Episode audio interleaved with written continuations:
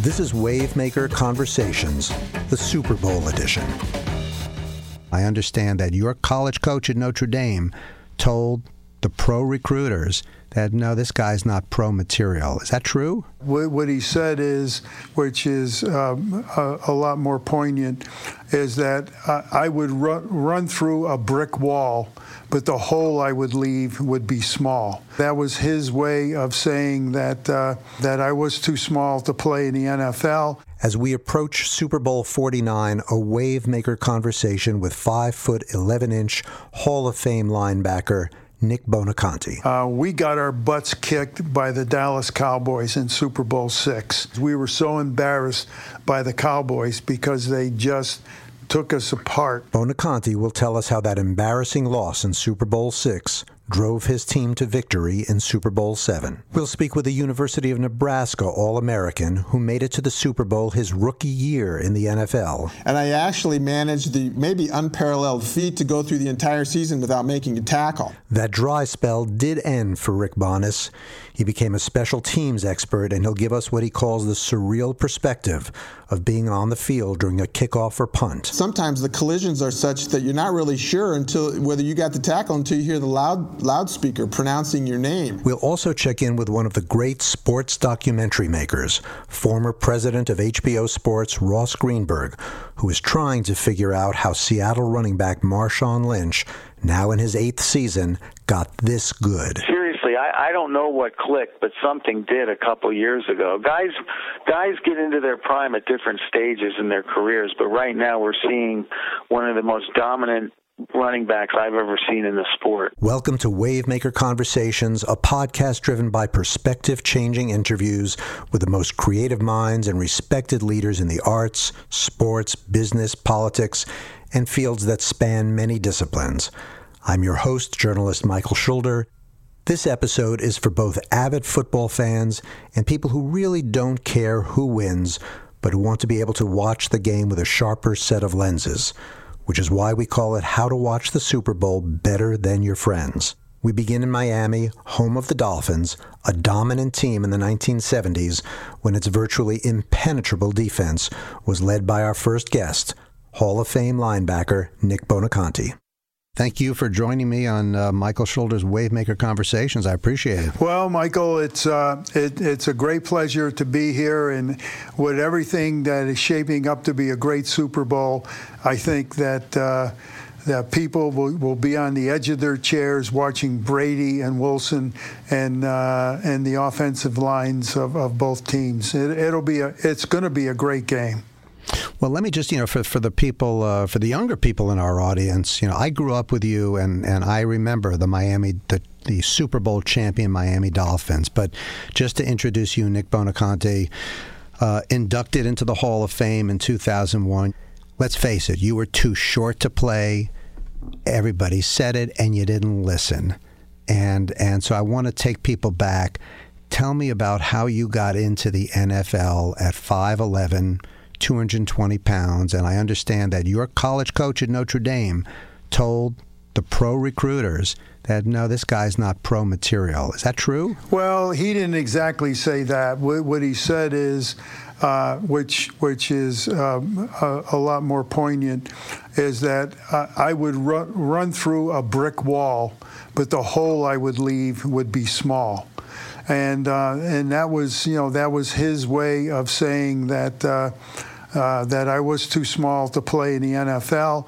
And a matter of fact, I, I, you know, obviously I was not drafted by the NFL. I was drafted by the Patriots in like the, the 11th or 12th round or 13th round. I, I forget which one.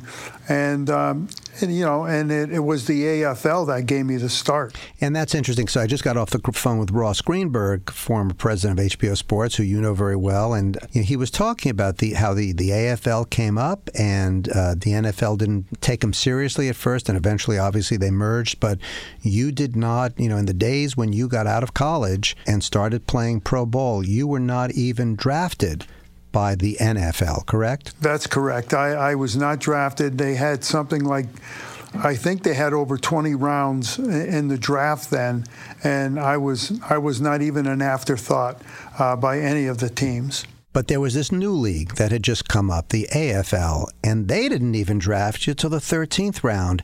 And so, Nick Buoniconti, there you are. What, what were you, 21, 22 years old? I was I was 21. I happened to be a, a smart kid from Springfield, Mass. Went went through a, a parochial education. Uh, graduated from high school, was recruited heavily by a, by a lot of teams, and uh, fortunately, uh, or I should, say, fortunately for me, uh, Notre Dame was on the horizon, and uh, it gave me the opportunity to be able to progress and become a uh, a full, a first-rate uh, uh, NFL linebacker. So, when you were drafted 13 by the second-rate AFL, did you have some inner confidence that told you, "I'm going to be a first-rate"? AFL, NFL, any league player? Well, it, it, it's not that simple because you first of all you have to make the team, and you know there was no guarantee that I was going to be part of the of the then Boston Patriots, now New England Patriots, but there was no guarantee that I was going to be uh, a uh, you know uh, was going to be able to make that football team, and it came right down to the last day when when the coach, who was Mike Holovak, uh, Mike just uh, he he he had to make a decision between myself and another linebacker, and uh, I was I was you know obviously very very nervous, and uh, he came down the stairs. Uh, uh we, we, were practicing at BU Field because we didn't have a field at the time, and uh, he he came over to me and he and he pat me on the back and he said, "You made it." And it was such a relief, I can't tell you. Uh, it was a uh, it was a sort of a godsend that you know that I was drafted by the then Boston Patriots in the 13th round. My family was from Springfield, Mass. I grew up in Springfield, Mass. Uh, it, it, gave me the opportunity to play in front of, of, of a lot of my friends and family. It was a, a, a, great blessing in disguise. When you got into that game, uh, you know, going from college to pro is, at least in these days, that's a big transition did you start succeeding right away? Uh, yeah, I was I was the backup middle linebacker for one game, and what ended up happening was we played the Dallas Texans, and Len Dawson, who ends up being my cohort on HBO's Inside the NFL for 23 years, uh, is the quarterback for. Uh, for the for the uh, then the Dallas Texans, and um, he put he pasted our defense. One of the running backs was Abner Haynes, and at the time he, he gained something like 150 yards on the ground. And so the coach came up to me and he said, Nick, you're going to be starting the middle linebacker the next game. So the second game that, that we played, I was the I was the starting middle linebacker, and uh, from that point on, I never re- relinquished uh, that position. I was always a starter. I was always the captain, and um, and uh, good things happened from there. And so, so tell us for, for the for the non-football audience, just tell us the job description of the linebacker. Oh, the, the, the, job description of a linebacker is you depend on the front four. In other words, you you you depend on the on the defensive line to be able to, to take the offensive uh, linemen and and shield them from you. And your your job is really to do the, a cleanup. In other words, you the defensive line takes on the offensive line uh, and you're responsible to to uh, make the tackle. And you know that's a uh, and that's still the same way today. That has not changed. So no matter how much the game has changed in strategy and in so many ways, that remains the same. So I have a question for you: Who taught you how to tackle? Well, no one taught me how to tackle. That's instinctive. I mean, you know, you either either it's like it's like a running back. You can't teach a running back uh, how to make a cut or how to find a hole. Either they have it or they don't. A wide receiver, I mean, either they have speed or they don't have speed. But you, but you do see even at the highest levels, you see a lot of missed tackles. Did you miss a lot of tackles? I wouldn't be in the Hall of Fame if I missed a lot of tackles. So, so what made it possible for you to tackle so consistently? What did you do? What was your approach? I I got to the, the ball carrier before the offensive line got to me. And that takes anticipation, and that takes what I guess we call reading the offense. Yeah, you read the, you read the triangle, which is the center and two guards, and if you can read the triangle, uh, they're going to take you to the football almost every play. How long does it take to learn how to read the triangle? Uh, it depends on the individual. Uh, I went to Notre Dame, so it took me about 10 seconds. So because I had a, a, a good education and I was, you know, I was uh, taught very well, uh, uh, you know, from from there to to the pro. But you know, s- some people just don't see it. You know, they they think it's confusing. Uh, so they just, you know, they just concentrate on the center, and and and normally the center will will will take you to probably 50% of the plays. So, so when you watch, so you you who were on the undefeated Miami Dolphins, it was 1973 that you won the Super Bowl, right? Not a single defeat for that team, correct? That's correct. And you were the captain of the defense. As the captain of the defense, what what is your role? Well, my my role as captain of the defense is to give leadership. You know, you need leadership on the field, and, and you've got to have, and you have to have a uh, sense of respect uh, going from from the defensive uh, players to the captain. And I think I, I had the respect of the players. Uh, they respected the fact that I, I played well, and they respected the fact that I led well. And, you know, it was my job to get the signal from the sideline, which meant the defense came in from the sideline. And it was my, my, my role to be able to, uh, to check off if, if need be, uh, because of the formations of the different offensive sets that the that the other team would be using. Uh, so it would be it, it sounds complicated, uh, and it is complicated, but uh, it it works. It's it sounds from my untrained eye, it looks like because of the various rule changes and the growing role of the quarterback, that there is a greater variety of plays now for a middle linebacker to have to anticipate.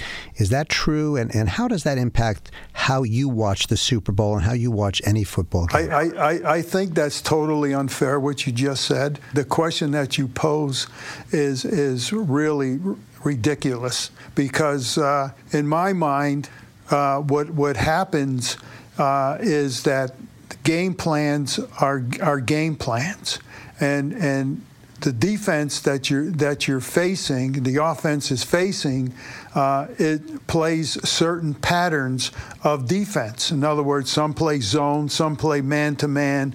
You know, back when I played, you could you could capitate some some uh, some wide receivers. If they came across the middle, I mean, you could use your elbows in their chins, and you wouldn't get called for a penalty. Nowadays, the whole thing has changed, much for the better, I may add. The players, you know, the players are at least somewhat protected now because the defensive guys can't hit them after five yards beyond the line of scrimmage. So it, it really makes for for a offensive game uh, to be played, and uh, it, it really uh, really has changed from from that particular point of view, but it's still football and it's still blocking, it's still tackling, it's still running your patterns, it's still releasing the football. It's all of those things put together, which makes the, the game interesting. You're listening to Wavemaker Conversations. With Domino's new Piece of the Pie rewards, you earn a free medium two topping pizza after just six online orders of $10 or more. Need some reasons to order? Throw a half birthday party for your husband. Happy 36 and a half. Or your cat. Or get in touch with your vegetarian side. Hold the pepperoni. But we think free pizza's reason enough. Start earning points toward free pizza with our $5.99 mix and match deal at Domino's.com today. Rewards program is open only to U.S. residents 13 and older with a pizza profile account. Only one order per day earns points. Complete details at Domino's.com slash rewards. You must select this limited time offer. Prices, participation, and charges may vary. Introducing Play.it, a podcast network like no other.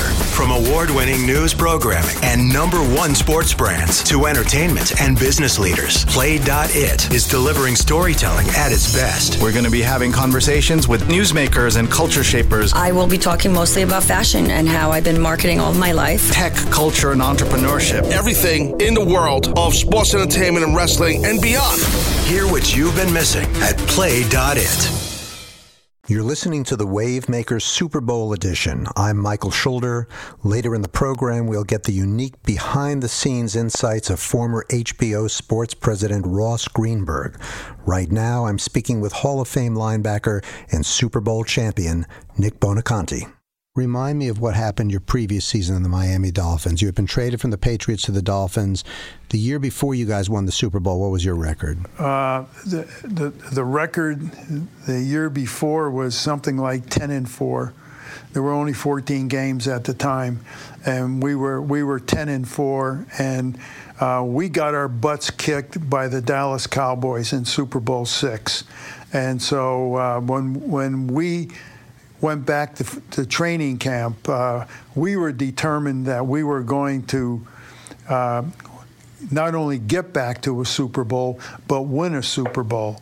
And the team totally dedicated themselves to that because we were so embarrassed by the Cowboys because they just took us apart. The fact that we went undefeated was sort of accidental, and no one, you know, no one ever thought that you know, that we would, you know, that, that we could go undefeated. No one planned it that way, but it happened. And, you know, something, uh, it was very fortuitous that it, that it happened, but it's also was uh, we had a great football team, and and it and it just happened. Well, uh, you know, I've, I've heard the term before, uh, winner's locker room, and people talk about how important this, or sort of the spirit of the team is. How would you define the spirit of that championship team, and, and, and who defined it? Well, the team defines it. In other words, the team is, is, the, is the one. I mean, whether it's Larry Csonka or Jim Kiick or Mercury Morris or Paul Warfield. You know, there's a there's a certain uh, there's a certain uh, character that that is built by a team. Larry Csonka, for example, was the hardest running fullback I have ever seen. And he was tough. I mean, he was physical. And he made you pay for, for, for tackling him. And then Mercury Morris, on the other hand, was fleet. I mean, he was f- so fast that he that he could take a, a pitch uh, uh, and go around the end and and just you know leave everybody in the dust. And Jim Kiick was steady. In other words, you could count on him for everything. I mean, you could count on him to catch the football on third and five, and and and Earl Morrall, who came in for Bob Griese when Griese got hurt, really dependent on Jim Kiick because Jim Kiick was so steady and so in, exceptional in catching the football. So it sounds to me like there was not a weak link in the team, and everybody had their different strengths. Uh, you're you're absolutely right. There was not a weak link. We led the league in offense. We led the league in defense, giving up the fewest number of points, and we led the league in special teams performance. Now, let me ask you, because as, as we sort of all get ready to watch the Super Bowl, what is the level of preparation that goes into the Super Bowl? And my question is do you prepare the same for every game with the same intensity, or is the preparation for the Super Bowl uh, in your experience, a different level of preparation? Well, well, first of all, you have two weeks to prepare, whereas during the during the regular season you have one week. Uh, so you have two weeks to prepare, and you have two weeks to rest your your your uh, players who uh, who have been performing so well throughout the you know the regular season. So you can rest them. You don't have to rush to practice. You don't have to to, to rush through putting in the game plan uh, for for the Super Bowl. So it's it's it's much more relaxed atmosphere uh, the first week when you're off. Uh, it's the second week where the preparation becomes really intense. Uh, the second week is is where the, any any corrections in the game plan is put in. The defenses are are given you know particular uh, defensive strategy, and and you work out you work through that the offense is, is trying to give you a picture of what the offense that you're going to play against uh, is is going to do, and so it's a uh, it, it becomes a pressure cooker the second week. The first week is very relaxed and and and you really don't even put the game plan in until the second week. So it's a uh, I, I you know I I explain it as uh, as having a week off and then intense, intense, intense. You talk about intense, intense, intense. So I read a quote from you. You said, Every play is like life or death. He, you said, I can't think of anything when I'm playing except the play that is taking place at the moment.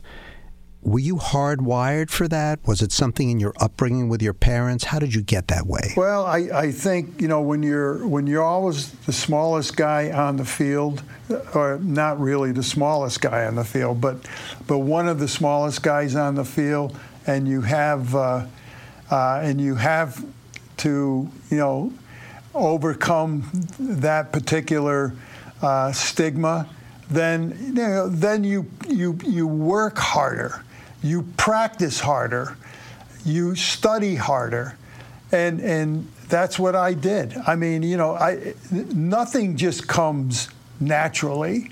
I mean, some of it does because I, I had instincts that you know maybe some linebackers didn't have.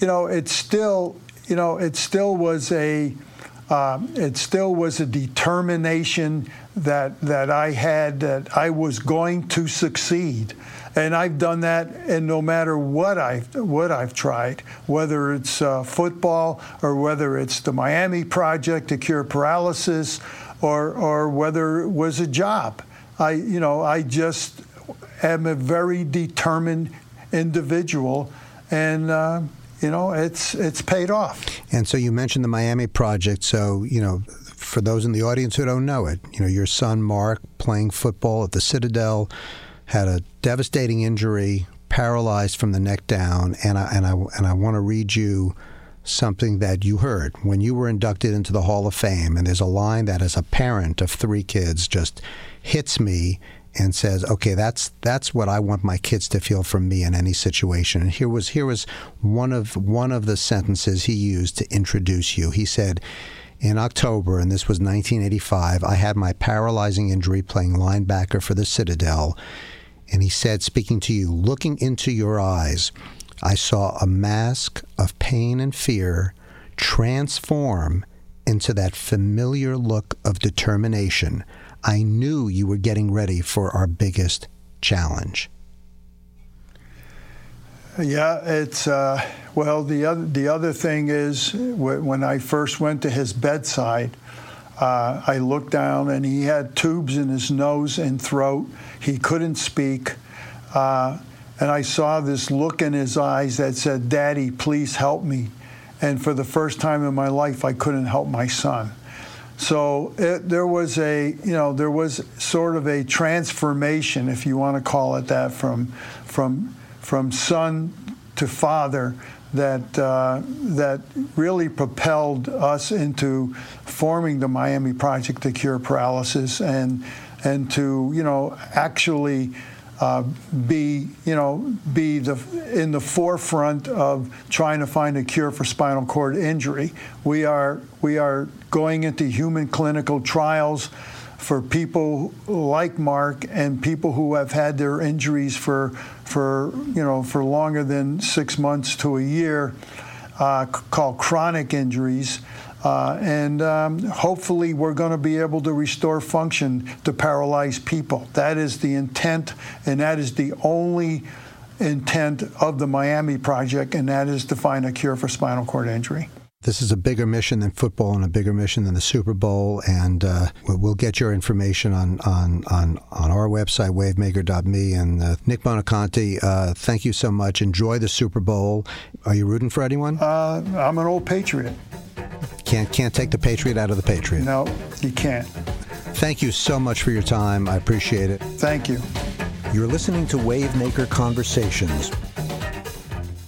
With Domino's new Piece of the Pie rewards, you earn a free medium two topping pizza after just six online orders of $10 or more. Need some reasons to order? Throw a half birthday party for your husband. Happy 36 and a half. Or your cat. Or get in touch with your vegetarian side. Hold the pepperoni. But we think free pizza's reason enough. Start earning points toward free pizza with our $5.99 mix and match deal at Domino's.com today. Rewards program is open only to U.S. residents 13 and older with a pizza profile account. Only one order per day earns points. Complete details at Domino's.com slash rewards. You must select this limited time offer. Prices, participation, and charges may vary. Introducing Play.it, a podcast network like no other. From award winning news programming and number one sports brands to entertainment and business leaders, Play.it is delivering storytelling at its best. We're going to be having conversations with newsmakers and culture shapers. I will be talking mostly about fashion and how I've been marketing all my life. Tech, culture, and entrepreneurship. Everything in the world of sports entertainment and wrestling and beyond. Hear what you've been missing at Play.it.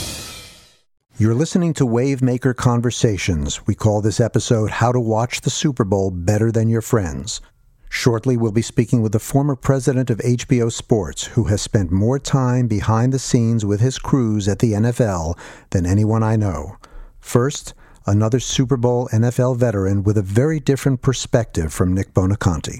Wavemaker Conversations now brings to you yet another NFL player. His current position is a law partner at the uh, the prestigious Nebraska firm of Kutak Rock. Rick Bonness. He was an All American center at the University of Nebraska in the early 70s, third round draft pick of the Oakland Raiders, and arrived at the Oakland Raiders the year that they won the Super Bowl. So he has actually been on the field during a Super Bowl. Rick, welcome to Michael Schulder's Wavemaker Conversation. Thank you for having me. It's a, it's a pleasure to be here, and I'm honored to uh, join in this conversation. Well, you know, our, our goal, uh, and it's not limited to this, but our goal, uh, the title of this, of this particular episode is How to Watch the Super Bowl Better Than Your Friends. And really, we're looking for insights from people who can teach us some things that'll allow us to see things in this game that we might otherwise not notice, or even feel things in these games that we couldn't feel without the knowledge of speaking to somebody like you. And I really want to start your story with you reading something that you wrote about your very first game as center at the University of Nebraska. You bet, Mike. I'll be happy to. My first game as Nebraska center was against UCLA on Saturday afternoon, September 8, 1973. UCLA was ranked 10th in the nation, Nebraska 4th. I will never forget breaking the huddle for the first play and running to the line of scrimmage. I reached down to grab the ball as the nose tackle took his stance. His gigantic hand on the ground below my face was wrapped in white, blood-stained tape, twitching, ready to slam into my head the second I snapped the ball. If that wasn't bad enough, he started swearing at me, talking smack. He was manifest violence. I remember sheer panic the moment before Steve Roney, our quarterback, called for the snap. After the play, I ran back to the huddle and yelled at my guards, Did you hear that guy? Get over here and help me. They did. After the next play, Killer stopped talking. We marched down the field and scored on a one yard quarterback sneak. We won the game and moved up to second in the nation. Uh, just, out, just out of curiosity, what, what did your uh, offensive line do to get Killer to stop talking? They helped me. they both came over, and uh, we just got some momentum going, and it, and it all worked out. But it was just uh, reflective, I think. Well, that was college, and uh, I was not a center uh, in the Super Bowl. I think it's reflective on so, so the nerves and the excitement of uh, that was my first game, but the Super Bowl is, is certainly a first first time for some of these players.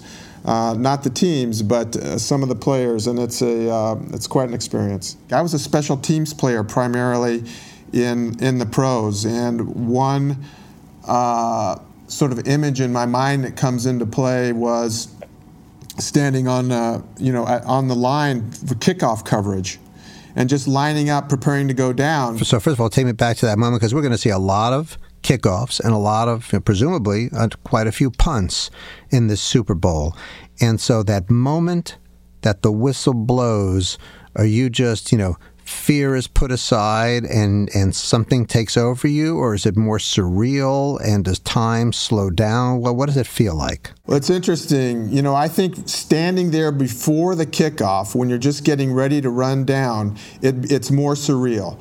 There's a there's a sense of of your immediate surrounding, the ground. Even I remember thinking the ground, just you know the feel of the ground, the, the look of the players 10, 15 yards away, the referee placing the ball and preparing to blow the whistle, the senses are really heightened because of the, uh, at least for me, the anxiety and uh, of preparing to run down the field. And, and, then the moment the whistle blows, I mean, you just go. And you start, scre- you know, screaming down the field, both, you know, sometimes literally and, and certainly metaphorically in, in running. But um, and then there's an initial wave of collisions, and then there's a where the, the first blocker that's assigned to you tries to get to you, and then there's the uh, hopefully the the the next phase, which is where you're involved in the tackle.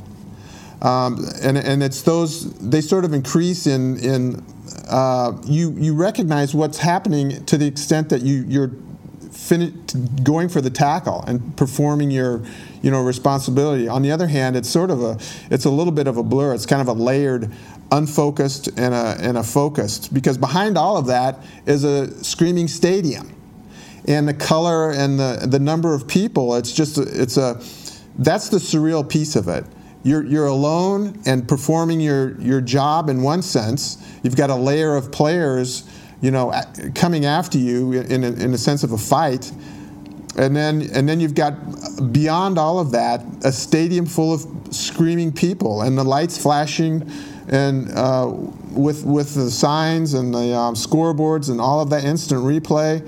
And so it's it's it's quite a when you say surreal, I, I really think you know there's a there's a big element of of that, but then there's also that element of reality that you really are aware of in performing your job, which is trying to get a tackle. And, and by the time, uh, do you remember making any tackles in that Super Bowl that the Oakland Raiders played? Oh, it's funny you asked that because as a rookie, I was uh, I, I, changed from center to linebacker.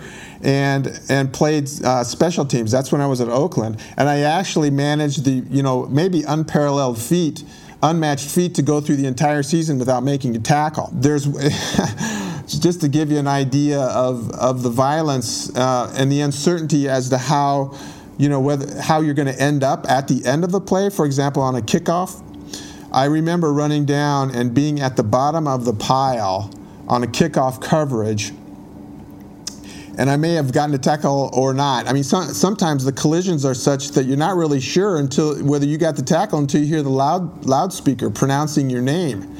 And uh, so at the bottom of the pile, I hear a couple of guys moaning, one on my right and one on my left and I look over, and the guy on my right's holding his knee with a knee injury, and the guy on my left is holding his knee with a knee injury. So um, I don't think people, you don't, I, I, didn't really think about getting hurt.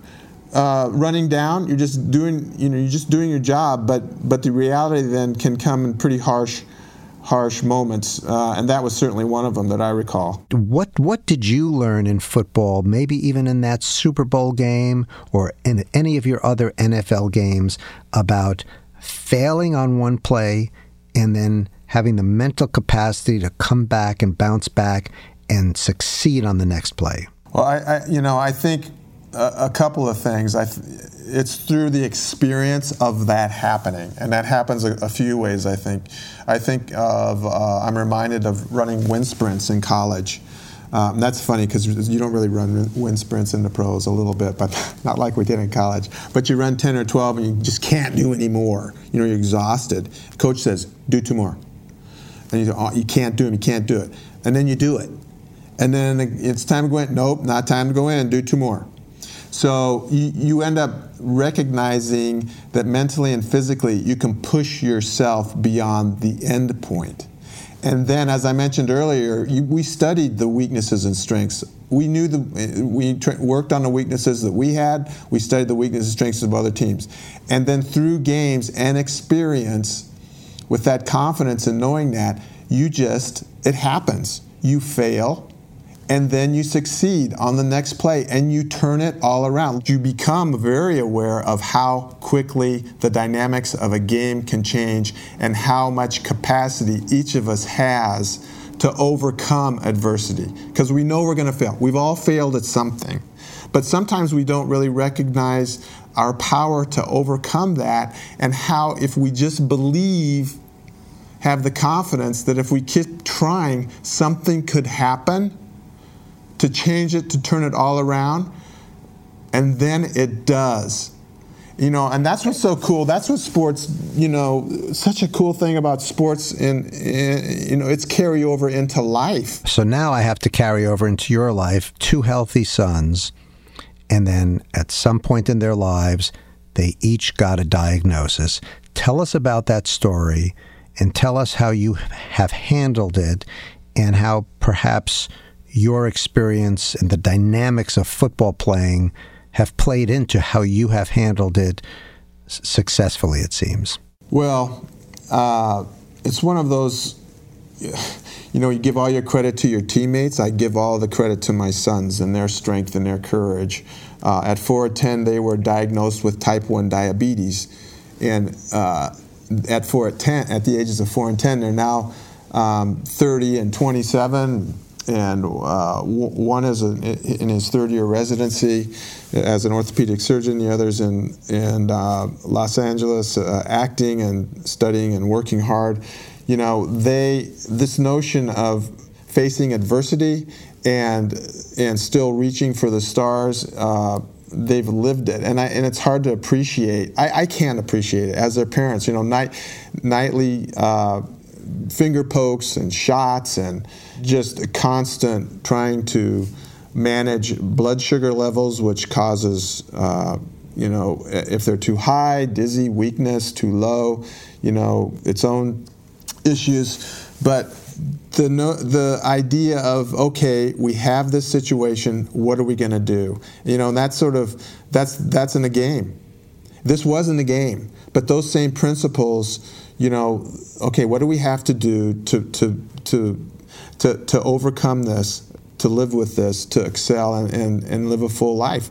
You know your, your strengths and you know the adversity and just believe just keep doing the best you can even if you don't know how it's going to turn out Rik Bonness uh, really been a, a, treat having you on uh, wavemaker conversations thank you michael pleasure's been all mine and i really appreciate your interest and i enjoyed it too thanks you're listening to wavemaker conversations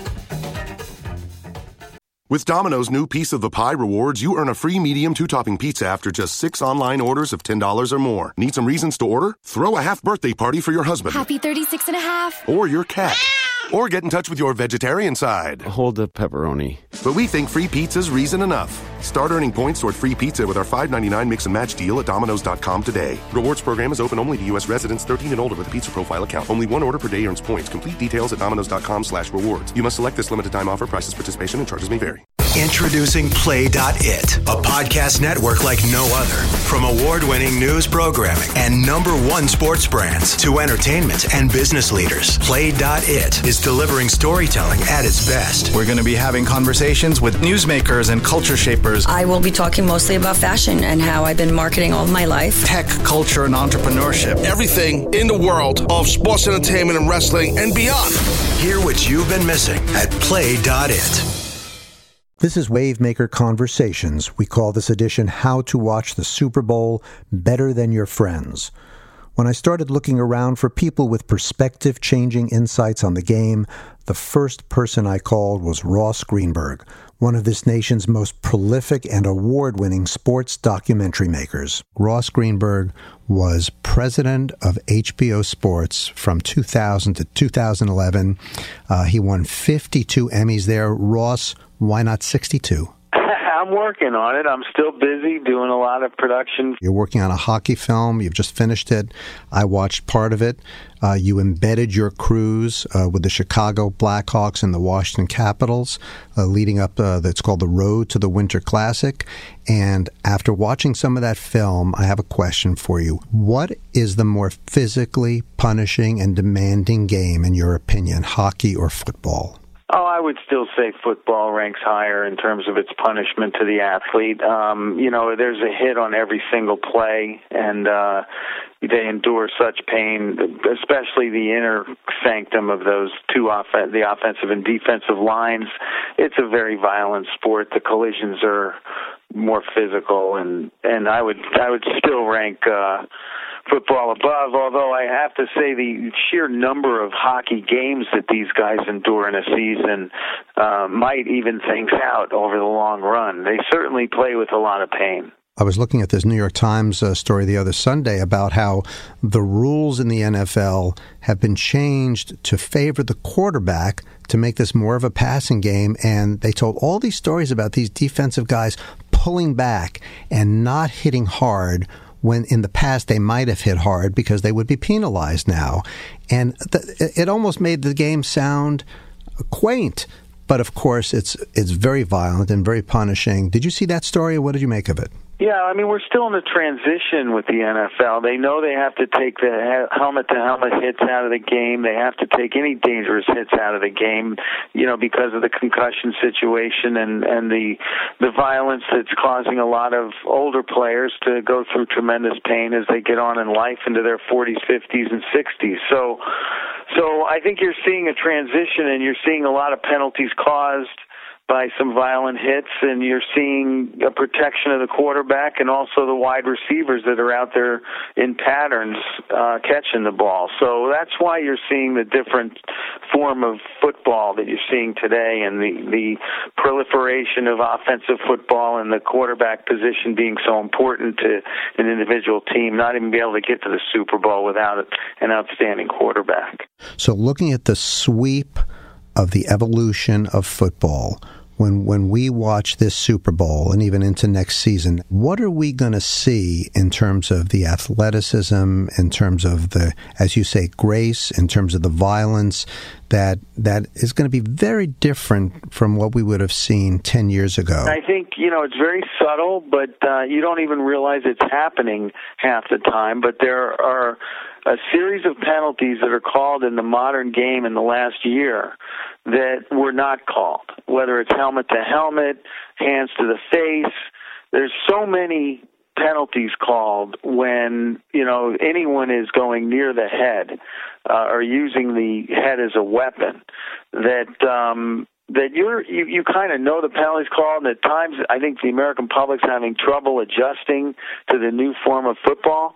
But over a long period of time, my point will be that the game will take on even more grace, will be better for it, um, and less violent, obviously, and incurring less injuries, severe injuries to the head, particularly, and other parts of the body potentially because I think you'll continue to see a wave of of penalties that the competition committee will come up with to protect the safety and the health of the players, not just now, but those in their 50s that are dealing with knee injuries and shoulder injuries you know, and, and God forbid head injury. So, so I think you'll see the evolution of a new game, and it'll go back to arm tackling. You know, the roots of football. I want to remind people were with rugby, which I also played in college, having played football in high school. And rugby in those, in you know, in these days is about arm tackling and just bringing someone down. It's not. It's actually turned a little more violent, and there's no padding, so it is a bizarre game at some point. Um, and needs to be curtailed as well. But the fact is that that football will go back to its roots when it was a less violent game. And I don't think that's going to detract from the quality of the game itself on the field. So so I'm kind of looking forward to the new day uh, when football goes a little bit back to its roots. Let me ask you how you watch and what you look for when you watch a Super Bowl or any big game, tell us what we should know that we'll never really be able to see in the fast moving action. Funny. I, I think I'm a I'm a kind of lover of history. So when I and you know I did so many features over so many years on so many NFL football players that I know that what goes in the ups and downs of a career and what goes into getting to that moment in time where you're playing in a Super Bowl for all the marbles for the championship and for that blessed ring. And so you know when I look at Tom Brady, I'm not just looking at Tom Brady, the kid you know who. uh who grew up and became a great quarterback and and you know has now become a Hall of Fame quarterback. But I'm looking at the Tom Brady, you know, who struggled at Michigan and uh was barely on the New England Patriots and fought for a job and had to wait, you know, halfway through his uh first year or two and finally got the shot and then turned it into something really special and never looked back. Or Marshawn Lynch, you know, where did he come from? What what got him to this point of being the most dominant physical running back the game may have ever seen? That's what gets me emotional at the end of a game is thinking about what's going through the minds of these players. I'm a guy who doesn't watch a lot of football, but I was watching Marshawn Lynch in the last game, I, I didn't see any holes. I just saw him running over people and through people. And now and now and now you're telling me that it wasn't always easy for him. Like he wasn't just you you wouldn't have people wouldn't have predicted that he was going to be able to run through people. What what made Marshawn Lynch Marshawn Lynch? I don't know what kicked in. I mean, he was always a dominant, a good, solid running back for Buffalo, and then finding his way to Seattle. But something clicked a couple of years ago. Whether was making his letting his mind just go and and saying enough. I'm just going to start attacking people, and I'm going to be you know take the offensive and and take these defenders down. I don't know if he worked really hard in the weight room in order to to physically you know uh become that kind of a running back. Um by the way, he's never given credit for being a nifty you know, shifty running back, which he and and a speed demon, which he also is. I mean, look, I haven't seen anything like him since the great Jim Brown in the '60s. Um, again, putting it in an historic context, I I've never seen a running back, and even Jim Brown, God bless him, he would probably say he couldn't even run with that kind of aggression. He ran powerfully and ran people down and never never quit and maybe if I looked at more of his highlights, I've seen most of them. Uh, I'd see very distinct similarities between the two. Um, but but seriously, I, I don't know what clicked, but something did a couple years ago. Guys, guys get into their prime at different stages in their careers, but right now we're seeing one of the most dominant running backs I've ever seen in the sport. I always feel one of the most uh, overlooked positions in football I've gotten obsessed with the center. Well, if you want to watch the center, you know, I have to tell you the Seattle center's got Wilfork right over him, and he's about 360 pounds of just pure muscle and and will. So um, that matchup will be important, um, and that matchup will trigger whether Marshawn Lynch can actually run through that defensive line and over people. If he can run over Wilfork, God bless him.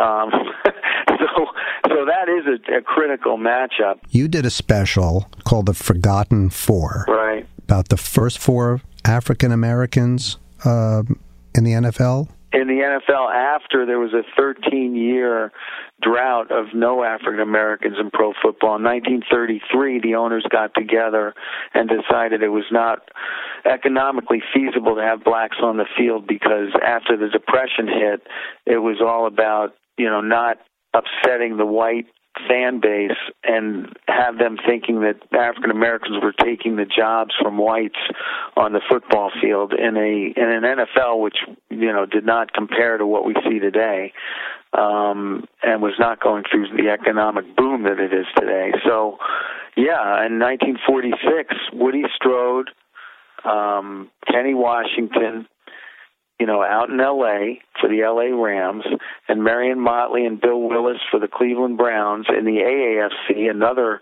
league that was started up in those days with the mighty Paul Brown at the helm. Those four gentlemen integrated pro football in 1946, which amazingly was one year before Jackie Robinson integrated baseball through the Brooklyn Dodgers with Branch Rickey. Now, now those guys eh, when you are in a scrimmage, you would think that if there if there are going to be racial epithets hurled, there's there's also going to be real serious physical contact and threats given the nature of that game, which you can't do on a baseball field because everything's out in the open. That's true. And so, did those guys suffer in, that respect? Major, major. And uh, you know, Kenny Washington once played a game where he was just totally beaten up and by the end of the game he had scored a couple touchdowns you know had a 67 yard punt return i believe and played the game of his life and he was walking off the field with one of his uh teammates and and he said um his words to to the guy after the guy said, you know, that was one of the greatest football games I've ever seen played by a by a running back. And Kenny Washington said, yeah, that's all fine, but it's hell to be black. That was his line um, because he knew he'd gotten beaten up just because of the color of his skin.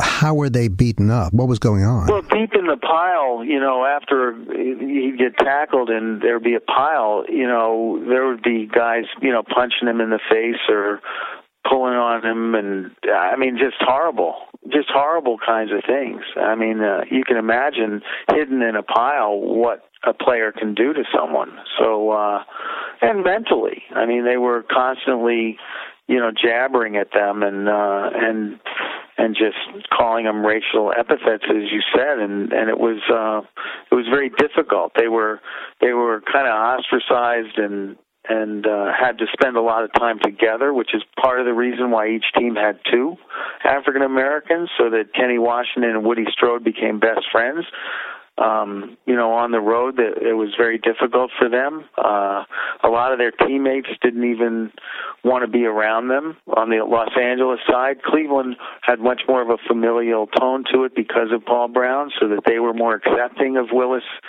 you know, and Motley. But uh, but the you know Strode and Washington just had a hell of a time um, fitting in. I mean, it, it was it was brutal that just changed my perspective on, on what we won't see in this Super Bowl, but on what we probably shouldn't mm-hmm. take for granted that we don't see. That's exactly right. I mean, it's such a, you know, it's family at the core, these teams. The great ones win championships because they are a family, black and white and whatever background you have. And, uh, you know, that that just isn't an issue in today's game. Uh, they they are bro- they're a brotherhood in that locker room, which is another thing that you know I've learned over the years in doing all these reality shows. When I've spent so much time in the locker room with cameras and off the field and off the ice, it's you know it's magical to see a band of brothers come together uh, with a coach kind of steering it all. Uh, that's those are the teams that win championships. I, I know Brady's great, Marshawn Lynch is great, Russell Wilson's great. They're all great players, but unless all 53 join at the hip and become a brotherhood, they ain't winning the championship. Uh, listen, thank you so much. Okay, Michael, thank you. If you like what you just heard on Wavemaker Conversations and you'd like to subscribe to this weekly podcast for free, you can do so on iTunes, on CBS's new podcasting platform Play It, that's play.it, on TuneIn, or on my website wavemaker.me. I'm your host, Michael Schulder. Thanks for joining me. With Domino's new Piece of the Pie rewards, you earn a free medium two topping pizza after just six online orders of $10 or more. Need some reasons to order? Throw a half birthday party for your husband. Happy 36 and a half. Or your cat. Or get in touch with your vegetarian side. Hold the pepperoni. But we think free pizza's reason enough. Start earning points toward free pizza with our $5.99 mix and match deal at Domino's.com today. Rewards program is open only to U.S. residents 13 and older with a pizza profile account. Only one order per day earns points. Complete details at Domino's.com slash rewards. You must select this limited time offer. Prices, participation, and charges may vary.